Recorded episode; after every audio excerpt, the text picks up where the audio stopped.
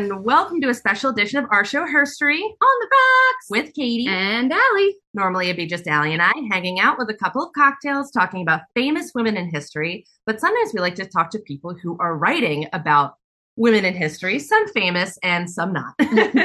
we have a very special guest here with us today, Katie Hickman. Welcome to the show.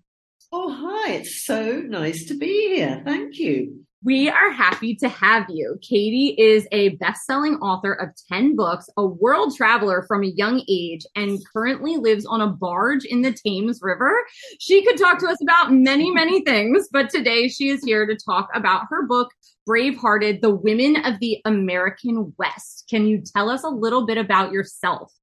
Oh, about me. Okay. Yeah. Well, you did a pretty good introduction there. I'm wondering what is left to say. Uh, I'm I'm a Brit, as you can probably tell from my voice. Uh, I specialise in. I, I, do a number of different things. So I write fiction, historical fiction. I, I started writing travel books, and but my great love really is history, and my specialty is finding groups of women whose stories really interests me, whose um, you know testim- testimonies, whose you know first voice person accounts have been ignored or forgotten, or people thought because they were women what they had to say wasn't wasn't interesting enough. So my my job for many decades now has been to kind of you know get get bring these women out from the shadows and say look these were amazing amazing women and this is what they did and this is what they contributed to whatever the period of history may be mm. uh, in the case of Brave Hearted your your very own you know foundation myth the opening up of the west mm-hmm. of the what hollywood would call the wild west of america Perfect. Well, before we get deeper into your book, we do have a cocktail that we have to talk about. Mm-hmm. so this is called Bravehearted. Um, so in a cocktail shaker, you muddle fresh plum and fig jam. And then you okay. add two ounces of mezcal, uh, which is like a smoky tequila, uh, one ounce of orange liqueur and juice from half a lime, and then you shake it, strain it into a cocktail um, glass with ice, and then you top with Topo Chico. So I thought oh, that kind of felt westerny. so cheers. All right, where's mine? Uh-huh. Where's mine? I'd like to know. It's in the, it's in the mail. Yeah. so obviously, we're here to dive into your book but we always like to give our listeners a little bit of a backdrop first. So let's set the scene what years does your book cover? And what are the different groups of women that we're encountering in the west? Okay. So the book starts in 1836 which was the the year that the first two white women made the overland crossing from the frontier the american frontier which at that point was roughly where the border of missouri is all the way over to the Pacific Northwest to what is now Oregon. Uh, and then it really gets going in about 1840. These migrations begin and they carry on over, over a number of years, gathering steam gathering steam and gathering steam. And the book ends in 1880 because that was the year that the US Census Bureau declared that there was no frontier anymore. So hmm. within that 40-ish, you know, period, that 40-year period, the whole of what we now think of as the west of America, including the Great Plains, that whole area, was gradually incorporated into what we now understand as being the US.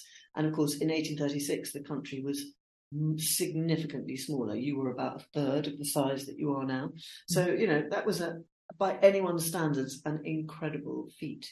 So that's one aspect of it was the the extraordinary, I mean, really extraordinary resilience and bravery of these largely white uh, immigrants who went, not all of them. Some of them were free blacks, some of them were enslaved black people, and their stories are very interesting. But I also tried very, very hard to get Native American women's accounts as well, as a way of kind of holding up a mirror so that you know it, it's it's all very well to talk about the great bravery and resilience, but as you all know, the you know these westward migrations had a very very um, catastrophic effect on most Native American tribes. Mm-hmm. So I wanted to get that side of the story in as well, and I talk about African American slaves and Chinese women who were taken into slavery and were in um, San Francisco. You know, I wanted it to be as diverse a group of women as I could possibly find.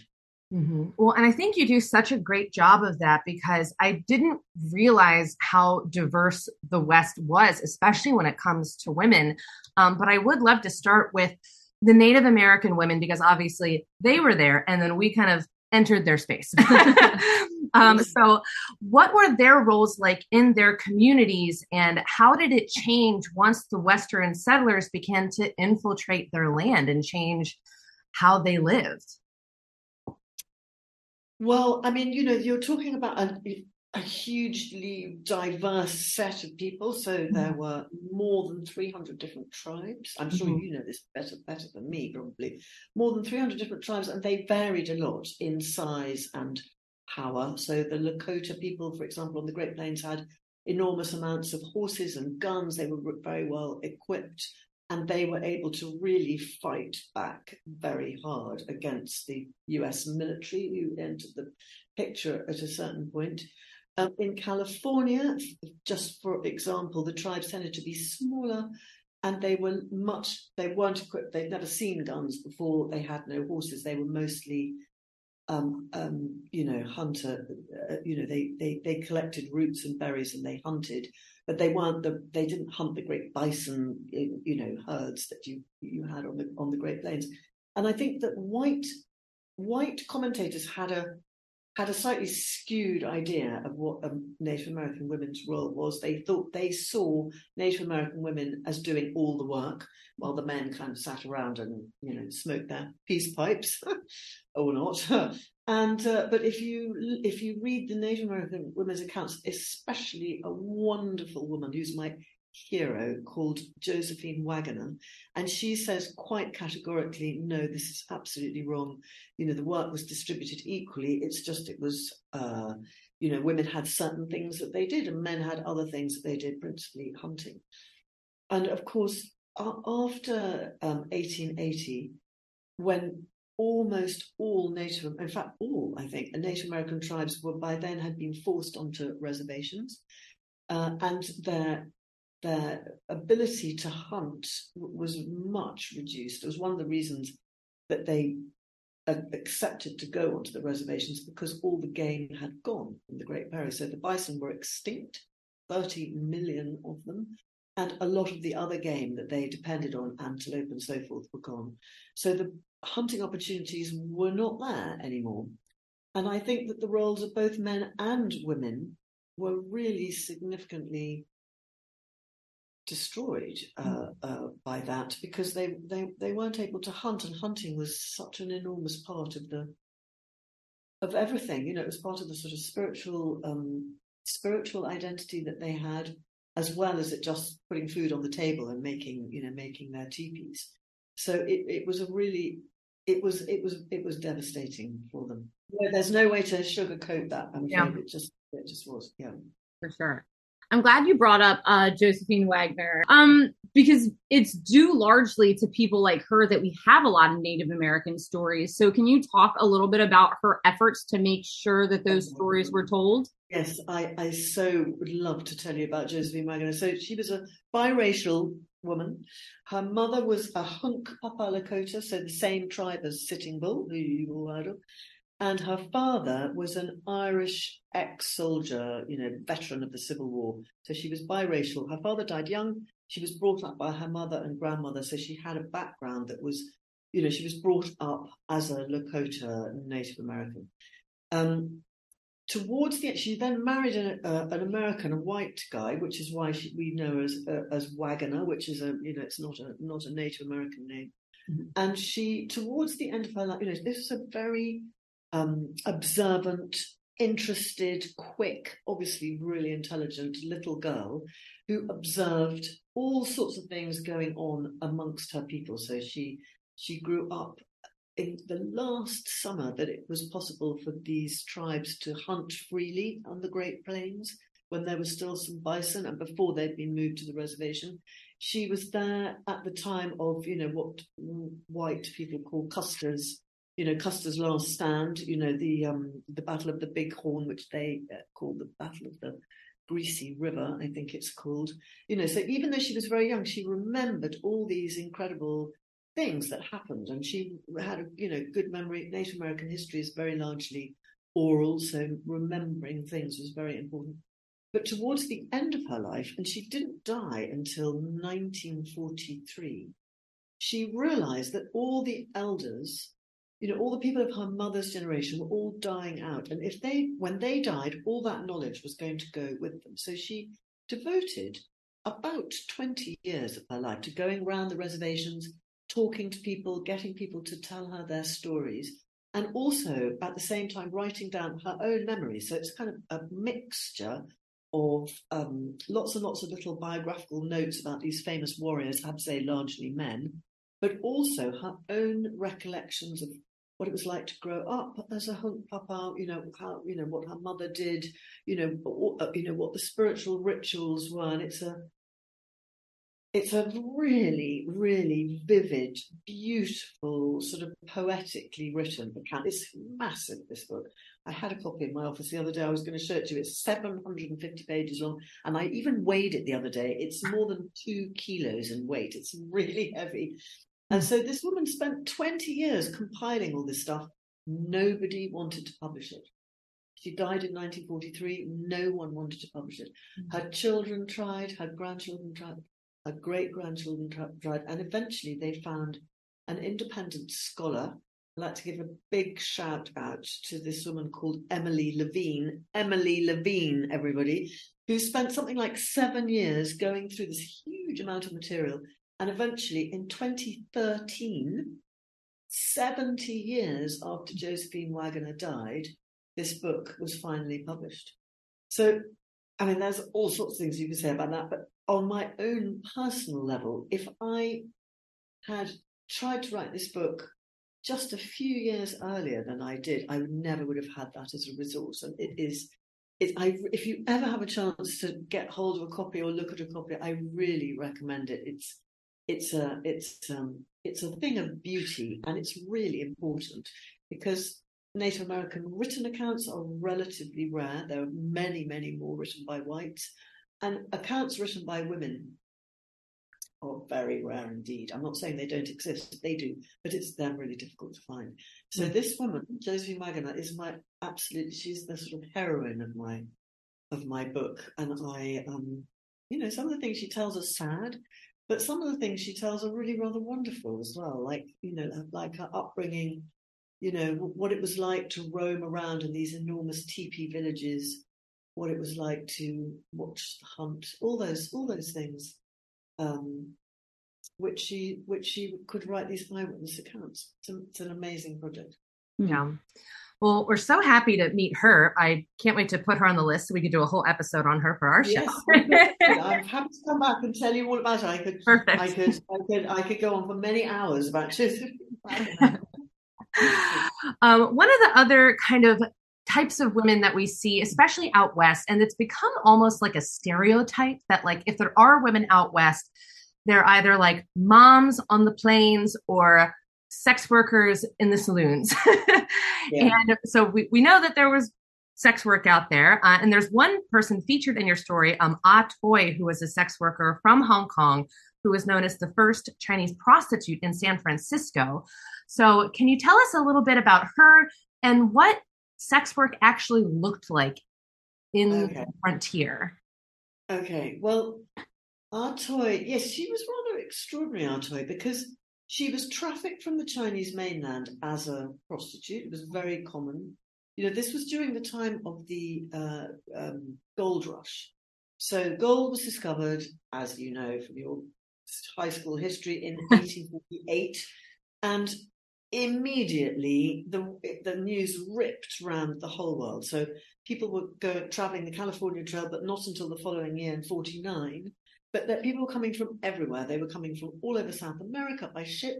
All the sailors in, who were in their boats in the tiny, sleepy little port of what was then called, I think it was called Yerba Buena. It wasn't even called San Francisco then. All deserted their boats and immediately went to the gold fields. So there was a huge influx of men. uh, coming into this tiny town, and it and it just it just exploded in terms of population. So what would you get? You know, men who've found their nuggets of gold, and in the early days they did. What do they want to spend it on? They wanted bars and they wanted brothels, for want of a, a better way of putting it. And so, anyway, Chinese women were amongst the earliest sex workers in San Francisco.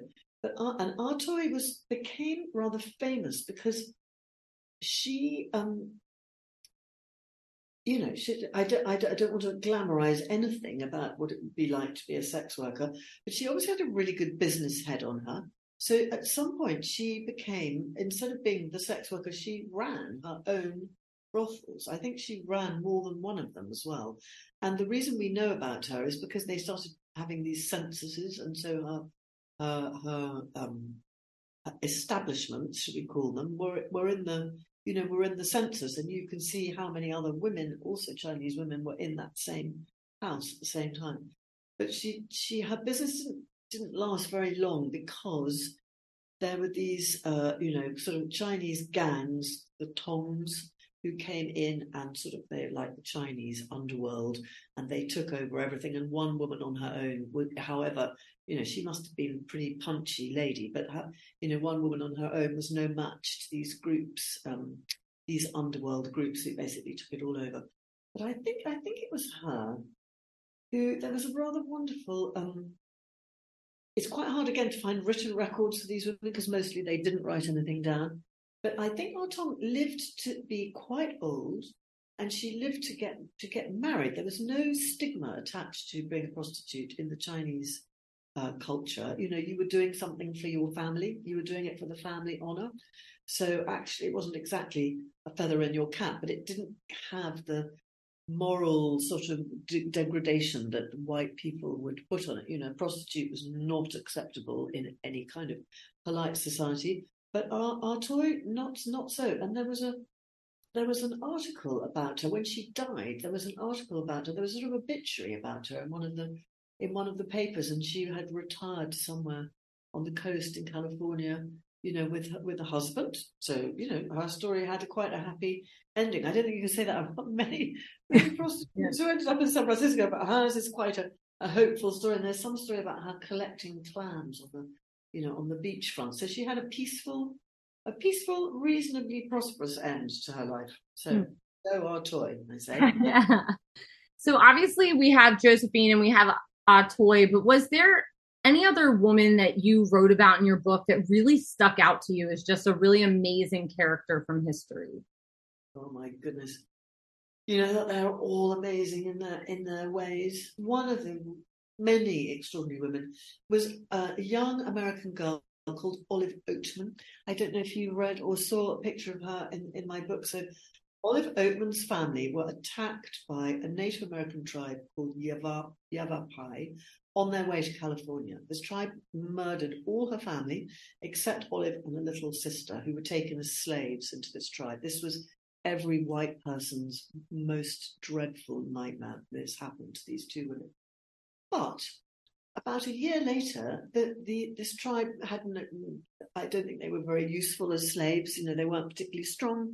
Uh, and so they were sold on to another tribe, the Mojave tribe, now in Arizona, who took them in and looked after them and treated them as their own. And when um, Olive was later ransomed, she later left the tribe and came back into white society. Everyone was fascinated by her because she had these extraordinary tattoos on the corner, all the way from the corner of her mouth, all the way down to her chin, and also, but incidentally, on her upper arms. But of course, wearing Victorian clothes in the photographs you see her, you can't see that mm. um, because she would, was would would only have been wearing a small loincloth around her waist when she lived with her mother. But what is extraordinary about her story is that it was take a story of a real cultural assimilation, which again was something that white people really feared. You know, they, they didn't want their white young women to be happy living with a Native American tribe. That that was not the image that they were they were wanting to uh, convey. And so her story got into the hands of a ghostwriter, this man called the Reverend Stratton, who basically completely altered her her version of what happened. So her version was these people took me in and they they took they treated me really well. In fact, they saved my life during a famine uh, by giving me extra food. And these tattoos are a symbol of my you know total alignment with the tribe. In Stratton's version, it was a kind of uh, you know it was it was a, it was a the voice of white supremacists, basically. It was saying these are fiends and awful people and they're devils, and they took these two defenseless white girls, and who knows what they did to them. You know, the implication was they were sexually molested. We don't know whether that's true or not. Um, we have no idea whether that's true. And so this, this story, from being a rather hopeful story about redemption within this tribe and the love of this tribe towards this woman, became poisoned and channeled into this aversion, which was, you know, very, very anti anti Native American. And and I I always, you know, it's a very haunting picture of Olive Oatman. If you if you look in my book, you'll see this picture and she looks I think she looks rather haunted because I think it must have been so hard for her, aged 16 or something, having assimilated into this Native American tribe to then have to go back into white society, which was very different. It was not, didn't have the sexual, you know, I think the Mojave were quite um, sexually free. They had quite a healthy attitude. You know, women sexuality was not something that had to be kind of hidden away and forgotten about. And so there were things she could never talk about when she came home. And I think that must have been terribly difficult for her. And to see her story being completely taken over by this man who marched her off on all these, you know, lecture tours. She became a star, by the way. She was like this media star, one of the first American media sensations because the newspapers, you know, it was a fantastic story. Very much like, um, I don't know if you're movie, are you movie fans? Maybe some of it, there's a, the John Ford movie, famous old movie called The Searchers, mm. which is about a man, the John Wayne character who goes looking for his sister who's been taken captive by you know by Indians as we used to call them. And it's a quite a similar story, very very similar story actually, and it became one of this great the great you know when they do surveys of movies, what's the greatest movie of all time? The Searchers is quite often top of the bill mm. amongst older people probably now because it's quite an old movie. Um, but I was always very fascinated by that story because there is such a tension there some good and some bad, you know, between the, the two halves of your your nation story, the, the white half on one hand and the Native American on the other. Mm. And yet there was a point at which it was quite hopeful. Yeah, I'm so glad you mentioned Olive because I know she's been on our list of people to do forever. Has she? You're right. The picture of her is so it just sticks with you, mm-hmm. her image. Yes. And it, yeah, so I'm so glad you talked about her because I love, I think her story is fascinating. Um, but so throughout this, you've mentioned some of the sources, some of the things you've done to maybe research these women. Um, but we always like to ask people, did you get to travel for this research? Did you ever come over and do a tour of any, you know, part of the frontier? well, funnily enough, I, I I did. Um, just before I started writing, I came with my husband and we did a road trip. We did, you know, from Independence, Missouri, exactly like it is on the map, mm-hmm. to California because I have a brother-in-law, brother and sister-in-law who live in San Francisco. So we thought we'd do that.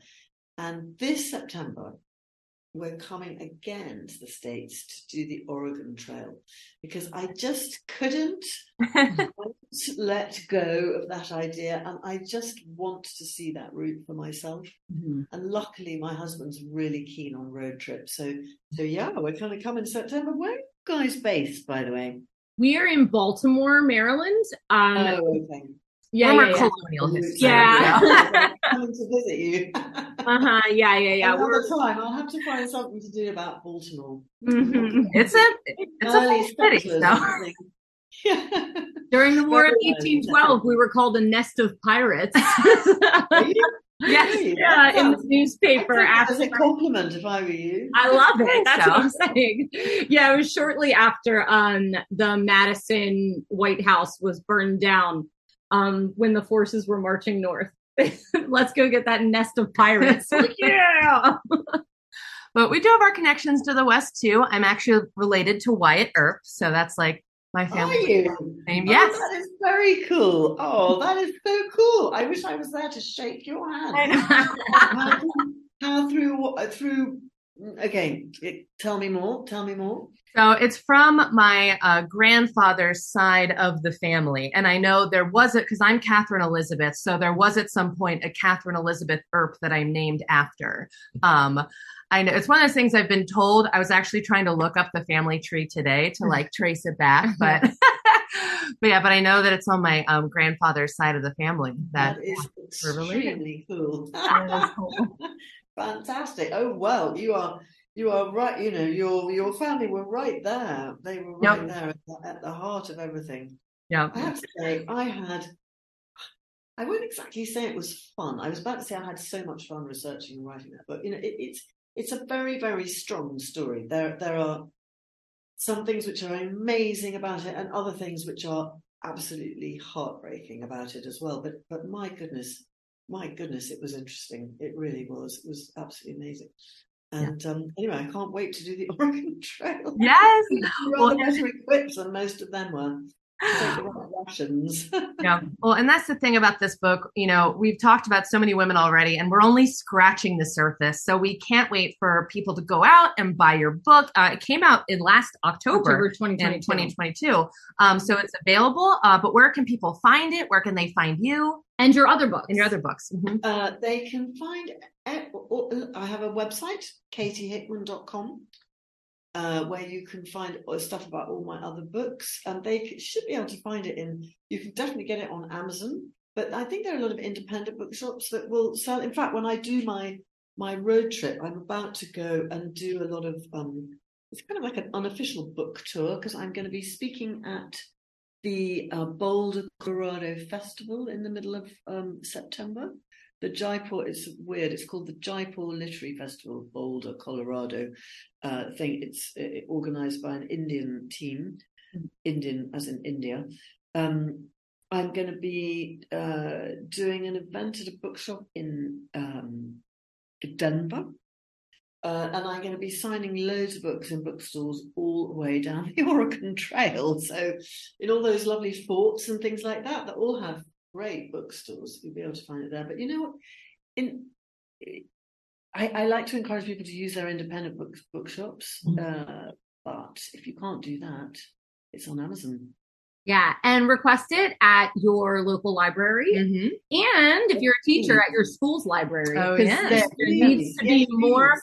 More books about women in school libraries for sure. The best, the Enough best- reports about Amelia Earhart. We need to stand the best compliment I had, the best remark I had, in fact, from an American reader was, "Oh, this should be on the school curriculum." I thought, yes, that would be so great because all the history is there. Yeah. You know, it's not only about women; it's about obviously about the men as well. So, anyway, it's uh, there are some absolutely eye-wateringly amazing stories in there.